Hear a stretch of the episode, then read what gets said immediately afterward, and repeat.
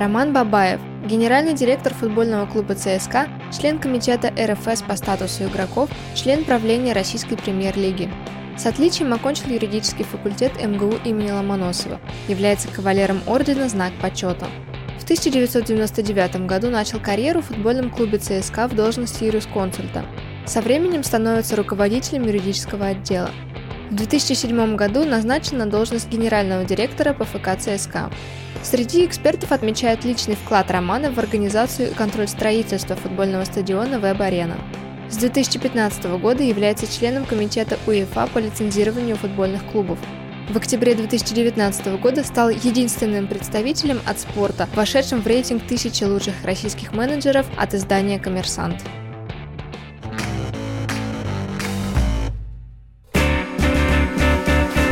День. Приветствую. Ну что, будем начинать интервью? С удовольствием. Спасибо.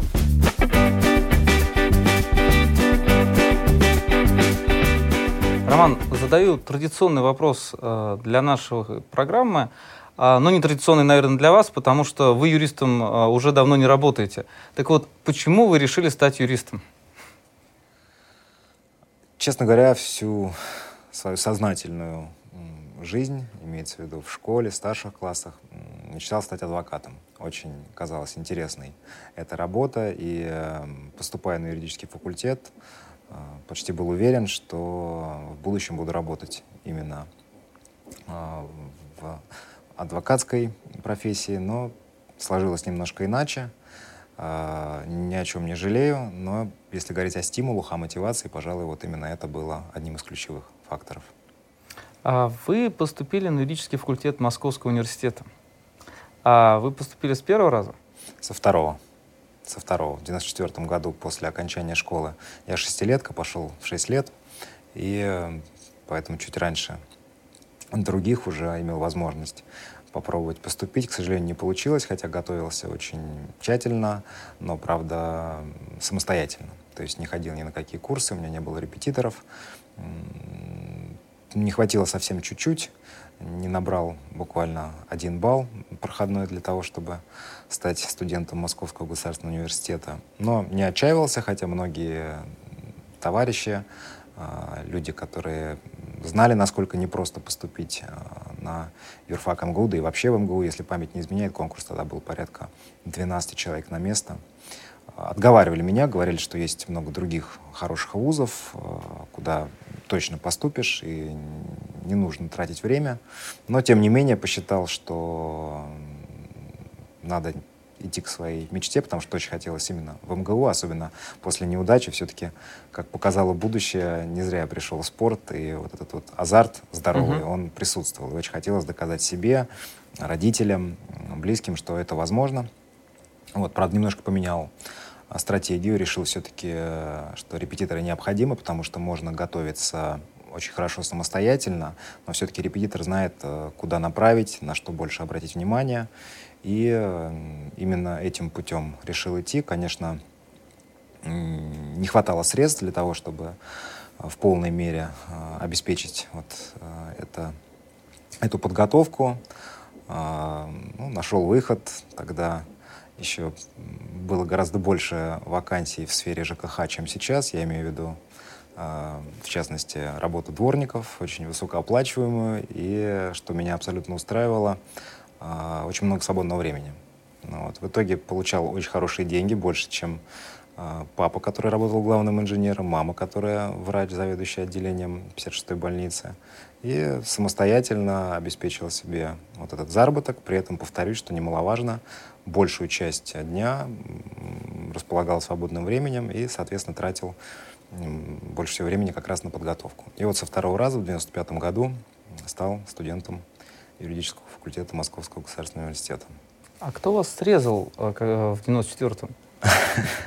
ну, человек еще работает в Московском государственном университете, на юрфаке, мне кажется, не очень корректно говорить, но, скажем так, не добрал я по праву. Угу. Один балл как раз вот мне не хватило для того, что тогда самым сложным экзаменом считался объективно экзамен по русскому языку и литературе, э, сочинение. Ну, вот сочинение как раз дал хорошо, э, язык тоже, историю на отлично, ну вот десятибальная система оценки знаний именно в области права. Не удалось набрать необходимый балл, поэтому случилось, как случилось. Но я не жалею, что прошел этот путь, потому что, конечно, этот год очень многое мне дал. То есть, во-первых, самостоятельная жизнь, по сути, то есть сам определял уже приоритеты, в том числе, как я уже сказал, вопросы заработка, почувствовал себя более уверенно, несмотря на то, что, конечно, было много страхов и опасений, но преодолел и добился цели. Ваш любимый предмет в школе? История. Почему?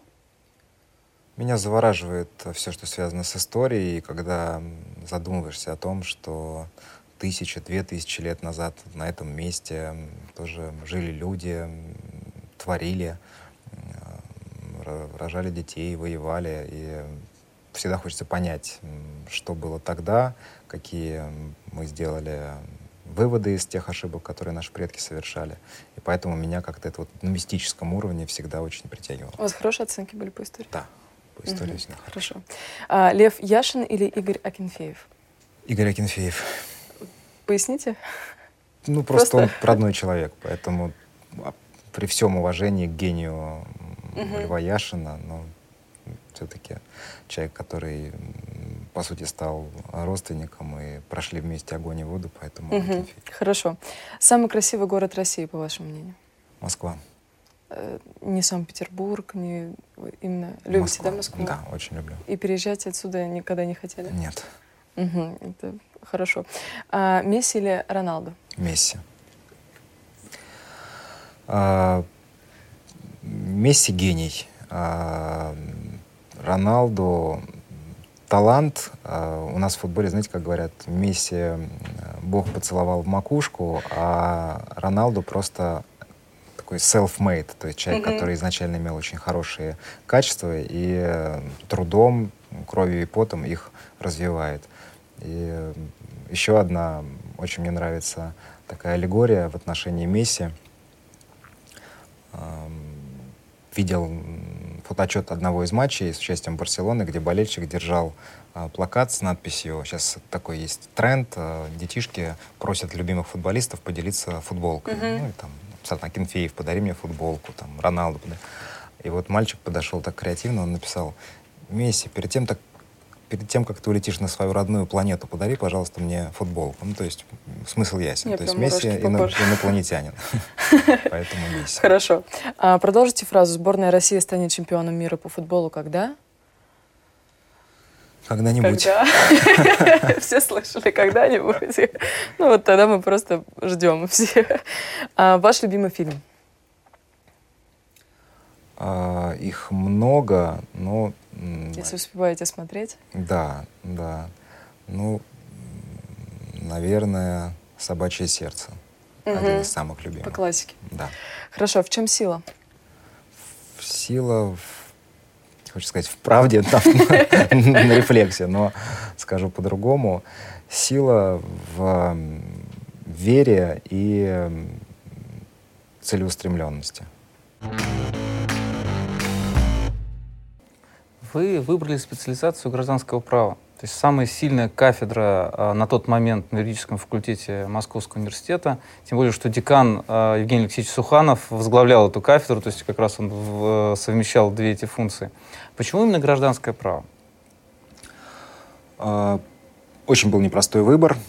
Как я уже сказал, мечты были об адвокатуре, и поэтому изначально планировал все-таки уголовное право потому что именно хотелось быть адвокатом по уголовным делам. Казалось, что это очень интересно. Ну, потом, спустя годы, понял, что это, конечно, была такая юношеская романтика. И когда мы проходили, как сейчас помню, практику в районных прокуратурах, конечно, эта романтика очень быстро улетучилась.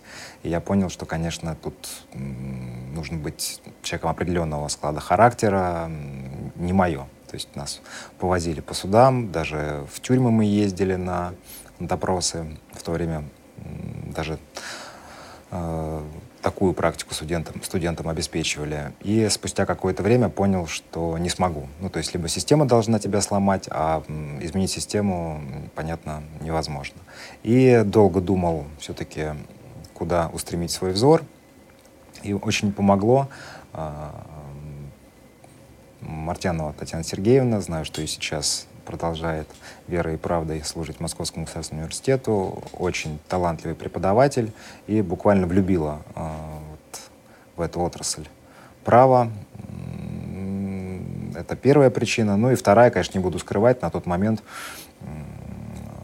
Россия переживала экономический такой переломный момент, и чувствовалась острая нехватка именно юристов в этой области, юристов, способных э, стать со временем корпоративными юристами, обеспечивать э, с, проведение сделок на высоком правовом уровне.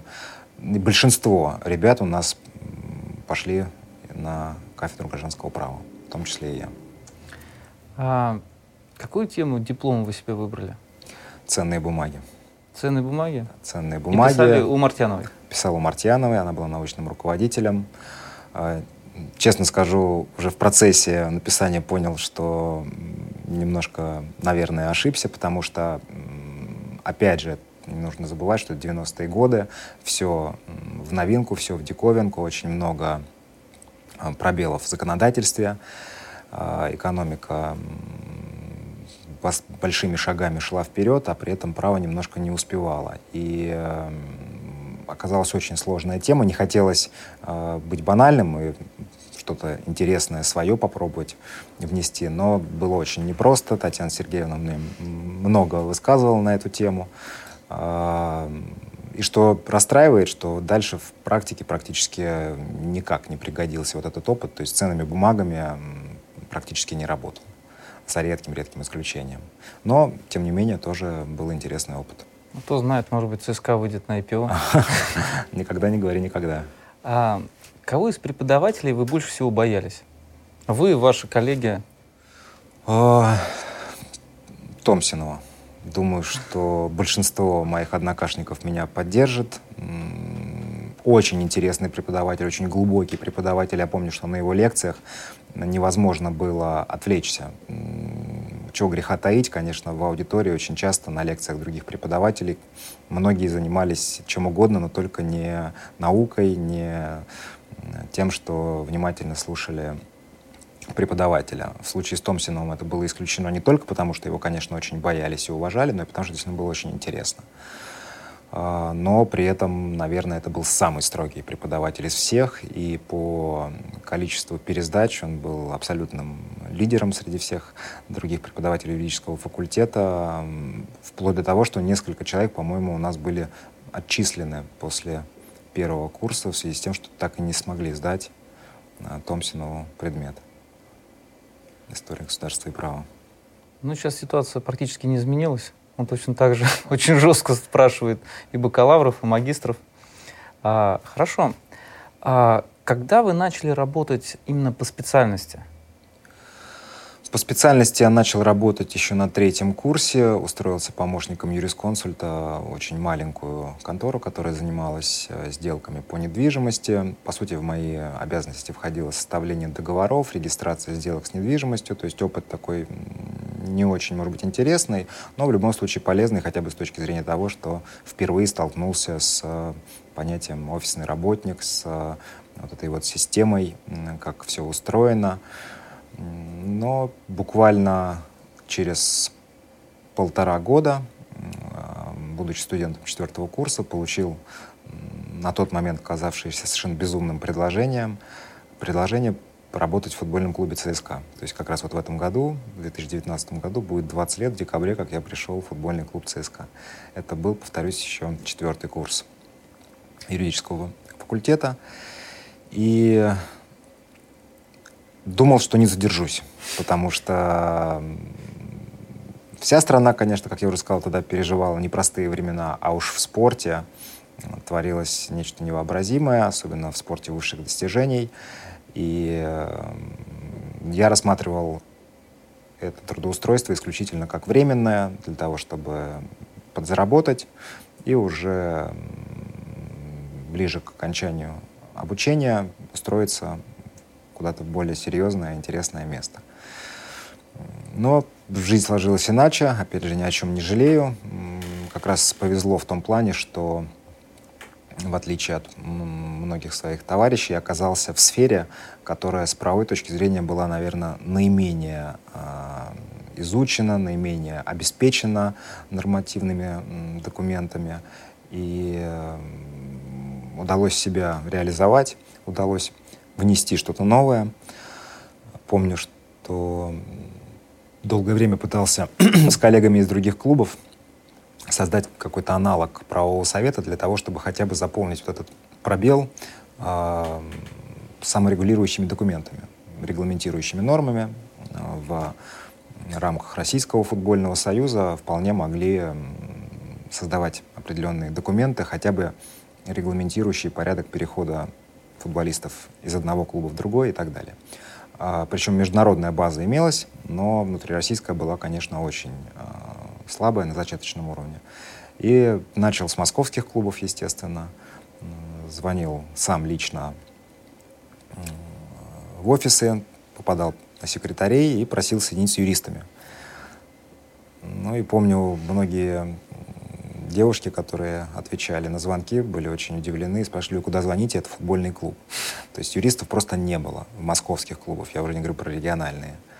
Ну, понял, что надо валить из этой э, отрасли, потому что ничего хорошего здесь не будет. Но решил немножко задержаться, а в 2000 году, э, в конце 2000 года пришли новые акционеры, с амбициозными задачами, с серьезными планами на развитие, с интересной стратегией и уговорили остаться. Хотя, честно говоря, я уже написал заявление об уходе и обратился к новому акционеру. То есть вы хотели уходить из ЦСКА? Да, да, я хотел уходить, потому что я не видел перспектив, и мне казалось, что мое образование ничем мне не поможет в этой работе, потому что никому это не нужно. Но действительно, не лучшие времена тогда переживал российский футбол, и никому не было дела до э, правовой стороны вопроса. То есть был э, руководитель отдела кадров, который выполнял функции юриста одновременно, без юридического образования. Вот меня взяли в качестве юрисконсульта, потом назначили руководителем юридического отдела. То есть, по сути, был я и вот как раз руководитель отдела кадров. Это и был юридический отдел. Но потихонечку, потихонечку ситуация стала выправляться. А, не только в ЦСКА, но и в других клубах поняли, что а, невозможно развиваться без нормального правового регулирования. Стали создаваться различные комитеты, а, призванные разрешать трудовые споры в футболе, определять, как я уже говорил, порядок перехода футболистов из одного клуба в другой. И стало интересно. При этом была возможность себя действительно проявить э, с точки зрения, так громко, наверное, будет сказано, но тем не менее законотворчества в рамках той самой саморегуляции, о которой я говорил. То есть мы вместе составляли регламенты, мы вместе создавали вот эту отрасль, можно сказать, с нуля, потому что, понятно, футбол — спорт номер один, и, соответственно, потихонечку за футболом стали подтягиваться остальные виды спорта, потому что там, может быть, в меньшем масштабе, но тоже э, ощущалась острая э, нехватка правового регулирования при возникновении тех или иных вопросов. А можете вспомнить свою самую громкую победу как юриста, когда работали в ЦСКА в этой качестве? Было несколько таких знаковых и имевших большой общественный резонанс, но, пожалуй, самое, наверное, ценное, по крайней мере для меня, это история, связанная с обвинением двух наших футболистов в применении допинга. Да, причем это был никто иной, как Сергей Игнашевич и Алексей Березуцкий. Э, футболисты не только долгие годы игравшие за ЦСКА, но и представлявшие сборную Россию различных турнирах Сергей буквально вот год назад закончил, причем триумфально на домашнем чемпионате мира. Мы все видели эти матчи. А, ситуация была следующая. Мы играли в Лиге чемпионов, и после прохождения очередного допинг-теста, это абсолютно нормальная ситуация в футболе, а, получили сообщение о том, что два наших футболиста, к сожалению, не прошли этот тест, и а, обнаружено запрещенное вещество в крови. Конечно, все были просто поражены, что такое возможно, потому что очень строго следим за тем, чтобы никаких запрещенных препаратов э, наши футболисты не применяли ни в коем случае. И мы начали готовиться к защите, начали выяснять, э, что произошло. Достаточно быстро разобрались. Все дело оказалось в э, спрее для носа, да, который в каком-то микроскопическом абсолютно объеме содержал действительно запрещенный препарат, который а, расширяет сосуды. Ну, собственно говоря, любое действие капли в нос, спрей, спреев назальных, они как раз и а, созданы для того, чтобы расширять сосуды и улучшать э, дыхание. Но получилось так, что они использовали как раз э, тот э, препарат, который вот содержал это запрещенное вещество. Была осень, и они ну, буквально из дома, наверное, взяли, может быть, не подумав, и два раза, что называется, использовали этот препарат, и получилась вот такая неприятная история. И дальше необходимо было доказать, что это единичный случай, что это ни в коем случае не злой умысел, и никоим образом не мог повлиять на спортивный результат нашей команды. Было достаточно громкое дело, и мы успешно с ним справились. Э, слушания были в штаб-квартире УЕФА. Контрольно-дисциплинарный комитет Европейского футбольного союза рассматривал этот вопрос и очень переживали, потому что два ведущих футболиста, футболисты с безупречной репутацией, и, конечно, было бы очень обидно, если бы в итоге они получили обвинительный приговор и длительную дисквалификацию. Но все обошлось, нам удалось доказать, что это действительно форс-мажорная ситуация, никакой системности в этом не было, и ребят полностью реабилитировали. Это вот э, один из таких на мой взгляд, важных, особенно с учетом тех скандалов, которые, к сожалению, в последнее время в российском спорте происходили, связанные с допингом. И э, поэтому, что называется, на злобу дня. Но это было задолго до всех этих событий. Ну и второй случай, может быть, даже с точки зрения ценности этой победы еще более значимой, это дело ЦСКА против итальянской Пармы, футбольный клуб – с которым мы встретились в рамках 1-2 а, Кубка УЕФА в 2005 году, как раз накануне того самого исторического финала, когда впервые российский клуб стал обладателем европейского трофея. Угу. Если помните, в Лиссабоне в 2005 году в мае ЦСКА одержал вот эту историческую победу и стал первым, повторюсь, в российской истории обладателем Кубка УЕФА. А как раз а, на стадии полуфинала мы встречались с итальянцами. Играли на стадионе «Локомотив» Черкизова. И один из э, болельщиков бросил петарду на поле, которая взорвалась не так далеко от вратаря итальянской Пармы, до сих пор помню фамилию, Банучи. Э, громкий был хлопок. Угу. Понятно, что мы ни в коем случае не одобряем подобное поведение некоторых болельщиков. Это, безусловно, должно пресекаться и караться. Но к сожалению, для футбола случай достаточно рядовой, то есть очень часто фанаты используют пиротехнику в том или ином виде, но в данном случае использовалась вот эта вот петарда. Матч продолжился, он даже не был э, надолго остановлен, но спустя какое-то время как мы думаем, конечно, доказательств прямых нет, но с подсказки с тренерской скамейки Парма к тому времени проигрывала. Ага. Так, Парма проигрывала, это был ответный матч, соответственно, это означало, что в следующий раунд, то есть в финал, выходит московский клуб, наш ЦСКА. И вратарь вдруг решил схватиться за ухо, угу. немножко полежать на поле, вызвать медиков. Ну, опять же, для того, чтобы в протокол была угу. внесена соответствующая запись. На тот момент мы не придали этому серьезное значение, потому что вратарь продолжил играть, отыграл все 90 минут, мы благополучно победили и стали готовиться как раз уже к тому, чтобы на следующий день вылетать в Лиссабон для проведения совещания, посвященного финалу Кубка УЕФА. И тут приходит из УЕФА в ночь э, депеша о том, что Парма подала протест на результат матча в связи с тем, что итальянцы посчитали, что вмешательство третьих лиц, то есть фанатов, повлияло на результат игры. Хотя, как я уже сказал, на тот момент мы уже вели в счете, и вратарь доиграл весь матч. Ну и кроме того, очевидно, что петарда не могла нанести такого ущерба. В своем заявлении они указывали на то, что футболист был контужен в результате взрыва этой петарды.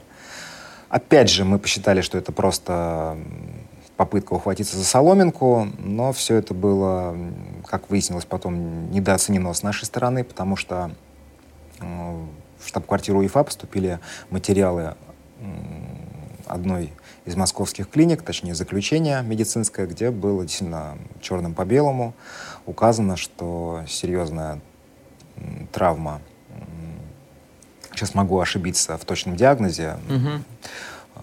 слухового аппарата, перепонка повреждена, то ли, наверное, повреждена, то ли такое. лопнула, ну, то есть, угу. повторюсь, сейчас точно не помню именно формулировки, а это уже серьезно, то есть это уже действительно серьезно, и э, пришлось срочно менять свои планы, э, я уже был в Лиссабоне на тот момент, как раз на этом предматчевом совещании, и э, необходимо было срочно вылетать в Нион, в Швейцарию, в штаб-квартиру УЕФА, потому что на следующий день как раз было назначено заседание контрольно-дисциплинарного комитета, где должны были пройти слушания по данному делу и вынесен тот или иной вердикт.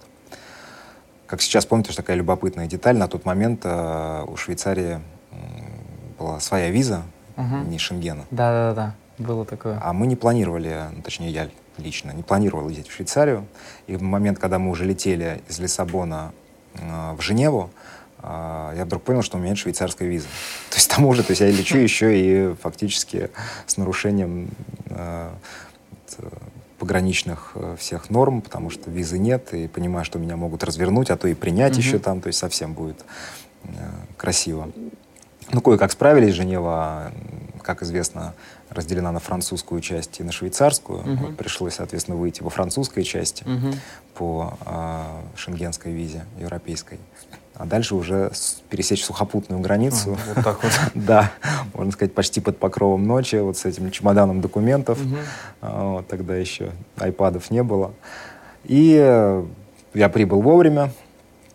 Мы начали, конечно, готовиться. Была очень э, сложная ситуация. Наша вся защита, конечно, разбивалась о заключении московской клиники потому что это официальный документ, официальный вердикт угу. врачей о том, что действительно травма нанесена. А действительно э, дисциплинарный регламент УЕФА содержит нормы, которые говорят о том, что в случае, э, если в результате вмешательства третьих лиц тот или иной футболист не смог продолжить матч, либо э, его э, состояние было сильно ухудшено, то результат матча может быть аннулирован, и команде, чьи болельщики таким образом себя проявили, засчитывается техническое поражение. Ну, конечно, для нас это была трагедия, угу. если бы это произошло. Но мы не совсем понимали, как такое могло произойти, потому что, повторюсь, достаточно часто в футболе происходят подобные вещи, но чтобы это приводило к контузии, все-таки это не граната и обычная петарда, которую и в новогоднюю ночь мы постоянно слышим под окнами. Стали разбираться, время уже позднее, вышли на эту клинику.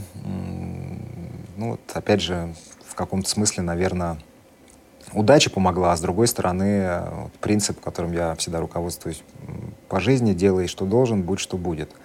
И случайно совершенно оказалось, что врач, дежуривший вот этой ночью, наш болельщик. Он угу. в любой другой ситуации, понятно, то есть мы не представители правоохранительных органов, госструктур. Мы звоним в ночь и просим дать нам координаты врача, подписавшего это uh-huh. заключение, и дать нам пояснение, что именно произошло. Ну, то есть в 9 случаях из 10 нам бы пожелали доброй ночи. Но здесь так получилось, что врач оказался не безразличен к этой проблеме. Стали выяснять. И врача с такой фамилией в больнице не оказалось, который подписал вот этот документ. Вышли уже на главврача, это все происходило ночью. Угу. Ну, в общем, выяснилось, что это фальсификация. То есть они, итальянцы, подделали? Да. Э, наша задача следующая заключалась в том, чтобы как можно быстрее получить опровержение официальное этого документа. Причем потом, как выяснилось, интересы итальянской команды представляли адвокаты из Сан-Франциско, как потом многие рассказали, такие очень возрастные и солидные дяденьки, которые в свое время защищали интересы итальянской мафии в Штатах, uh-huh. да, даже наняли вот их, то есть поняв, что у них очень хороший шанс э, выйти в финал, ну, все-таки uh-huh. игра стоила свеч, поэтому не жалели ничего. Не, И гонорары, наверное, были соответствующие. Да, скорее всего. Приехала целая бригада вот этих итальянских адвокатов, против нас. Но они были абсолютно уверены в своей победе благодаря как раз вот этому документу. Потому что он четко совершенно давал понять, что норма регламента нарушена и правда не на нашей стороне. Мы, естественно, до определенного момента о нашей бумаге, которая буквально за несколько часов пришла перед началом заседания, никому не сообщали. То есть первая часть слушаний была достаточно формальной, где излагался ход событий, что именно произошло. Потом стали рассматривать доказательства, и понятно, что ключевым доказательством как раз была справка из больницы, которую итальянцы представили. Мы выслушали очень внимательно все их доводы, а потом, ну, почти молча буквально так, вот просто что просим приобщить к делу. Вот еще, еще одну справку, официальную, полученную сегодня, которую можно и в случае необходимости э, проверить через телефонную связь или повторить повторный какой-то документ. Сделали перевод. Ну, конечно, лица итальянцев были очень-очень эм, многословными, если так можно сказать. То есть там и паника, и ужас одновременно. То есть они поняли, что... Я не знаю, знали про это адвокаты, но, скорее всего, наверное, знали, что документ, документ, да, не совсем mm-hmm. корректный, мягко говоря. Ну, в итоге абсолютная победа. Более того, еще и итальянскому клубу штраф выписали mm-hmm. за то, что так получилось. Ну, правда, они, конечно, не признались, говорили, что нет, там, может быть, конечно, врач не был уполномочен, но, тем не менее, кто-то написал этот документ. Ну, но в сухом остатке апелляция была отклонена их. Мы приняли участие в финале. Сенсационно во многом тоже э, победили в этом финале, потому что волей судьбы финал был проведен на стадионе Лиссабонского спортинга, и так получилось, что как раз и спортинг попал в финал, то есть на своей домашней mm-hmm. арене они принимали финал Еврокубков при абсолютном э, большинстве, естественно, своих болельщиков, поддержки сумасшедшие, еще и забили первые, mm-hmm. но в итоге матч закончился со счетом 3-1 в нашу пользу, и мы вот одержали эту историческую победу. Наверное, с точки зрения значимости, конечно, вот та юридическая победа, наверное, самая для меня ценная, до сих пор иногда про нее вспоминаем, хотя очень много времени прошло. И с Валерием Георгиевичем Газаевым, который на тот момент был главным тренером, с ребятами, правда, единственный, кто остался, Акинфеев из той команды, но, тем не менее, тоже помнит. Потому что ребятам было очень обидно, что тот подвиг небольшой, который они совершили, мог быть э, в результате вот этих кабинетных войн э, нивелирован полностью. Три вещи в российском футболе, которые вы бы изменили. У нас обычно спрашиваем мы про право, но сегодня, так как мы пришли к вам, мы хотели бы поговорить именно три вещи вот в российском футболе, которые вы бы изменили. Вот была бы у вас такая воля. А, отношение а, людей к футболу, что имеется uh-huh. в виду, что все-таки футбол это тоже искусство своего рода, и хотелось бы, чтобы со временем как в Англии, как в Германии люди приходили у нас на футбол семьями, проводили хорошо uh-huh. время. Понятно, для этого и футбольные клубы должны стараться, и футболисты на поле. Но вот это бы хотелось изменять. Потихонечку это удается сделать с учетом того количества стадионов новых, современных, которые построили к чемпионату мира. Посещаемость, конечно, растет. Но, тем не менее, мы еще далеки от европейских стандартов, поэтому вот это бы хотелось изменить в первую очередь. Во вторую очередь хотелось бы, чтобы было поменьше скандалов, которые, к сожалению, все-таки иногда у нас случаются понятно, что это, наверное, жизнь, с одной стороны, но хотелось, чтобы было меньше. Ну, я имею в виду дело Кокорина Мамаева, да. опять же, вот, иногда Зато такой ажиотаж в стране, все, все в курсе, ну, вот что лучше, происходит. Мне да. понравился больше ажиотаж после того, как наша сборная удачно выступила на чемпионате мира. Да, вот это, да, было, да, это да, объединило вот страну. Я до сих пор помню, как на улицах Москвы шло братание и такого... Атмосфера была фантастическая. Да, фантастическая. Поэтому вот хотел, чтобы больше было вот по, по таких событий uh-huh. в футболе. И в третью очередь, но это уже более такой прагматичный, наверное, uh-huh. фактор, э, чтобы клубы научились зарабатывать. К сожалению, у нас с этим есть проблема, очень э, большое э, влияние и зависимость от госфинансирования. Наверное, это неправильно. Очень много клубов, которые напрямую зависят, зависят от дотаций э, uh-huh. госкорпораций. Хотелось бы, чтобы все-таки мы сами научились э, вести этот бизнес таким образом, чтобы не обременять э, государственный бюджет, потому что есть много других направлений, наверное, которые в большей степени нуждаются в финансировании со стороны государства, чем футбол. А можно сказать, что вот эта юридическая победа привела вас впоследствии в пост, на пост генерального директора ЦСКА? Ну, наверное, в какой-то степени учитывался этот момент, но мы уже достаточно плодотворно и успешно работали на протяжении долгого времени с новым руководством. И я думаю, что не только по этой причине, но отчасти это, конечно, учитывалось, потому что в определенный момент казалось, что, конечно, шансов у нас немного. И вот это вот настой. Я не могу сказать, что там была какая-то гениальная линия защиты, mm-hmm. и что, например, мне очень помогли мои знания в области права. Ценных бумаг. Скорее, скорее тут та школа, которую, конечно, дает юрфак МГУ, потому что это ну, действительно знак качества, то есть учит не только э, матчасти, скажем так, предмету непосредственно, но и выстраивает определенную личность с определенными чертами характера. Ну, если так можно, конечно, выразить, наверное, тоже будет громко сказано, но готовит победителей по жизни.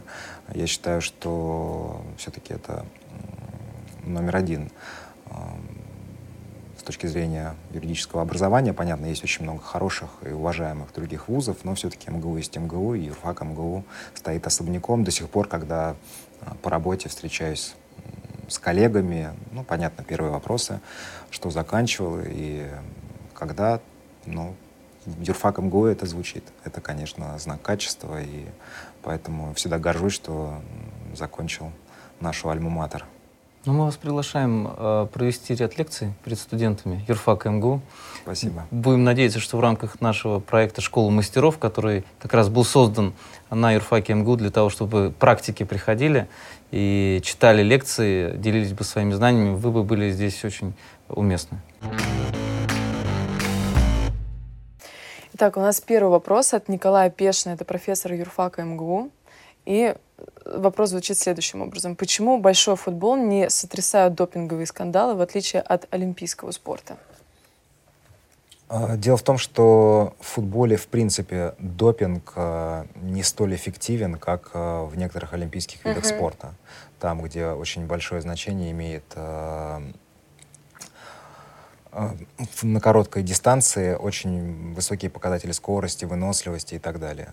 Это первая причина. А вторая, как я вот как раз рассказывал в интервью, э, контроль допинговый в футболе э, применяется международными организациями. То есть э, ты никогда не сможешь скрыть э, применение допинга, uh-huh. если ты участвуешь в Еврокубках. А понятно, что клубы, э, такие как ЦСКА, Спартак, Зенит, Локомотив, Краснодар, ведущие клубы России, они регулярно участвуют в Еврокубках, поэтому с той или иной периодичностью ты будешь постоянно подвергаться международному контролю. То есть рассчитывать на то, что приедет российский антидопинговый офицер, и вдруг, если что-то будет обнаружено, можно будет замять, здесь не работает. Uh-huh. Вот, наверное, в том числе и по этой причине, но первое, как я уже сказал, на мой взгляд, более очевидно, что просто в футболе допинг э, таковой не нужен. Хорошо, отлично. Тогда следующий вопрос, э, он больше немножко с профессиональной точки зрения, не как юриста, а именно как вот про спорт. Э, вопрос от Романа Проскунина, судок, да? Вопрос звучит следующим образом. Когда купят хорошего нападающего? Это риторический если вопрос, вы знаете который, ответ который, на этот да, вопрос, который, если да, не да. знаете. А, если бы знал, наверное, бы уже бы приобрели. Ну, дело в том, что ЦСКА всегда отличался тем, что очень э, рационально подходил к тратам и старался угу. не раздувать вот эти бюджеты, эту гонку, если так можно сказать, вот, футбольных вооружений, когда тратятся безумные совершенно деньги за игроков. Но найти по соотношению цена и качество нападающего, который бы усилил команду, пока, к сожалению, нам не удалось. То есть либо нужно платить какие-то баснословные деньги, причем никаких гарантий, что футболист заиграет у нас так же ярко, как и в европейском чемпионате нет, потому что мотивация немножко другая.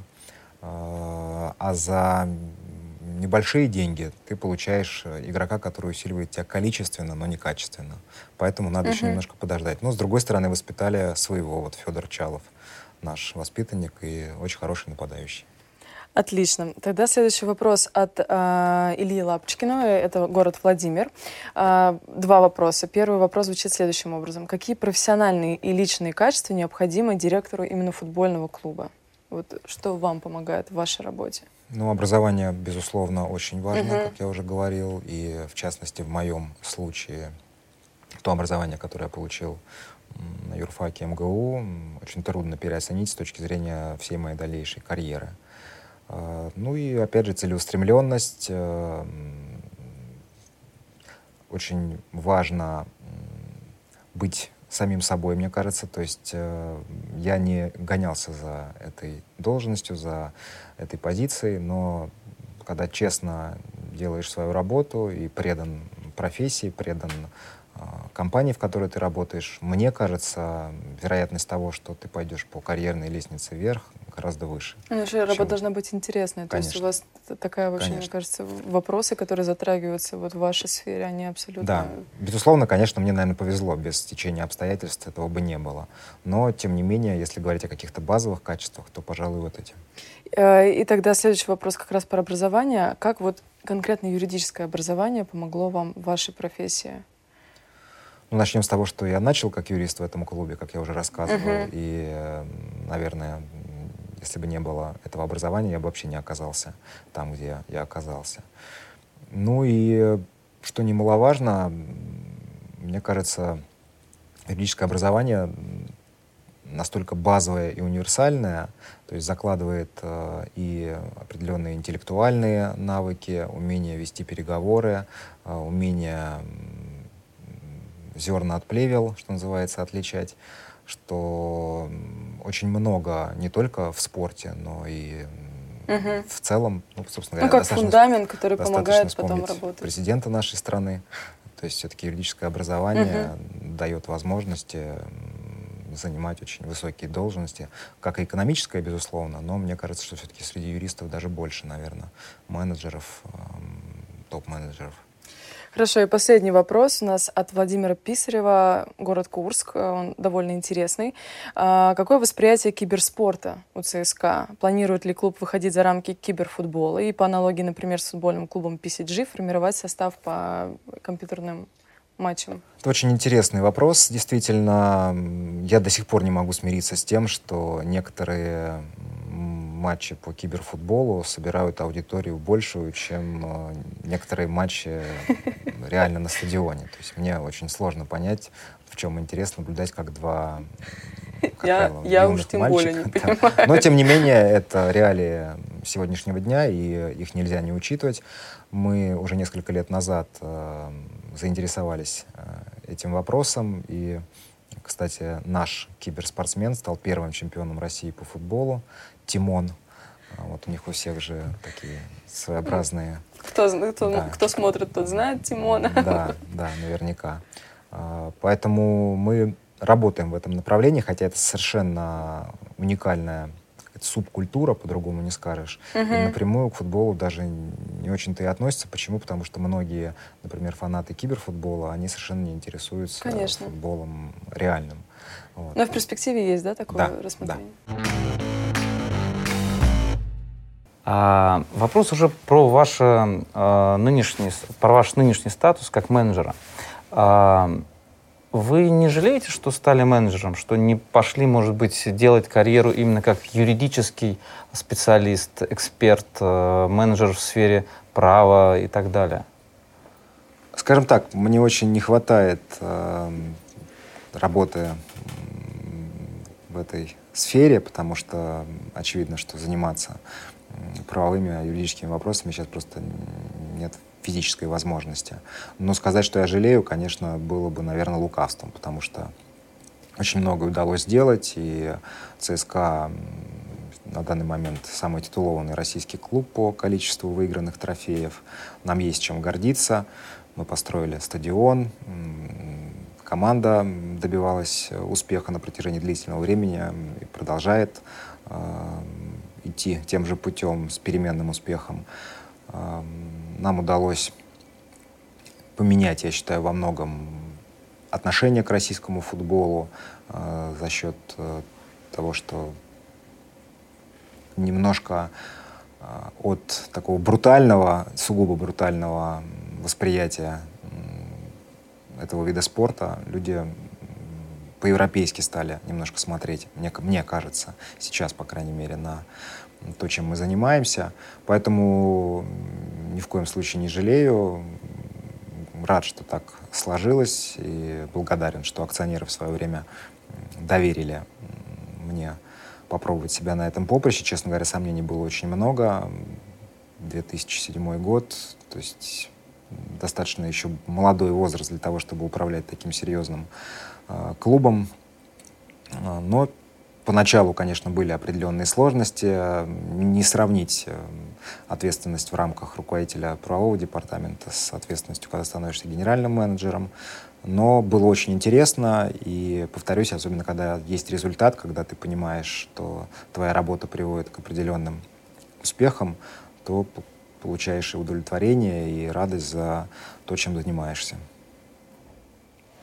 Вы, тем не менее, а, все равно возвращаетесь к своим истокам, и вы защитили диссертацию, и а, развиваете такое направление, как спортивное право. Что вот сейчас, а, как вы считаете, наиболее вас интересует и волнует в этой сфере, в сфере спортивного права? Сейчас, надо признать, ситуация кардинально изменилась по сравнению с теми временами, о которых я говорил. То есть, по сути, можно констатировать, что сегодня спортивное право — это самостоятельная, пусть и комплексная, но тем не менее отрасль права, а, представлена во многих, во многих вузах, а, очень много готовит специалистов. То есть сейчас как раз дефицита в спортивных, как сейчас принято называть, юристах а, практически нет. Если говорить о науке, то ну, непосредственно тема моей диссертации называлась «Особенности правового регулирования труда иностранных граждан в сфере физической культуры и спорта». Но опять же, на тот момент, когда я начинал э, ее писать, готовиться, э, покойный Кантимир Николаевич Гусов был на тот момент руководителем моим научным, один из ведущих специалистов в области трудового права, на мой взгляд. Были еще определенные проблемы, Например, глава 54.1 Трудового кодекса появилась в том виде, в котором она и сейчас, гораздо позже, и было очень много проблем именно в сфере трудовых отношений, особенно иностранных спортсменов, э, как оформлять, ну, банально, например, трудовая книжка. То есть э, у иностранцев, естественно, трудовой книжки mm-hmm. никакой никогда не было и быть не могло. У нас э, есть требование ее иметь и вести в отделе кадров. Ну и таких примеров достаточно много. И вот мы вместе подумали, посчитали, хотя, честно говоря, к трудовому праву каких-то особых симпатий никогда не испытывал, будучи студентом э, МГУ. Как уже сказал, уголовное право, ну и впоследствии уже гражданское право. Но именно на практике сталкивался с проблематикой э, правового вакуума в некоторых вопросах. А на сегодняшний день, ну, честно говоря, практически полностью урегулированы все взаимоотношения, которые могут возникнуть э, в сфере физической культуры и спорта, может быть, за исключением э, налогового права. Вот здесь есть определенные сложности, которые, на мой взгляд, еще предстоит решить. Ну, приведу, например, такой э, случай. Многие знают, что в футболе есть понятие трансферный контракт. То есть, mm-hmm. когда футболист из одной команды переходит в другую, э, буквально каждые полгода открывается так называемое трансферное окно, когда клубы имеют право продавать и покупать футболистов. Вот с точки зрения российского налогового законодательства понятие трансфер никак не урегулировано. То есть к, к чему относить, что это за вид сделки. То есть, по сути, продаются права на футболиста. Но футболист — это живой человек, соответственно, рабство у нас запрещено, и э, трактовать именно как продажу прав на услуги игрока невозможно. как просто к сделке нематериального актива подойти тоже проблематично. Но и возникает достаточно много сложностей, одна из которых, на мой взгляд, не очень э, справедливая по отношению к футбольным клубам, например, применение налога на прибыль э, при трансферных контрактах. Когда футбольный клуб продает футболиста, то налог на прибыль насчитывается единовременно на всю сумму компенсации.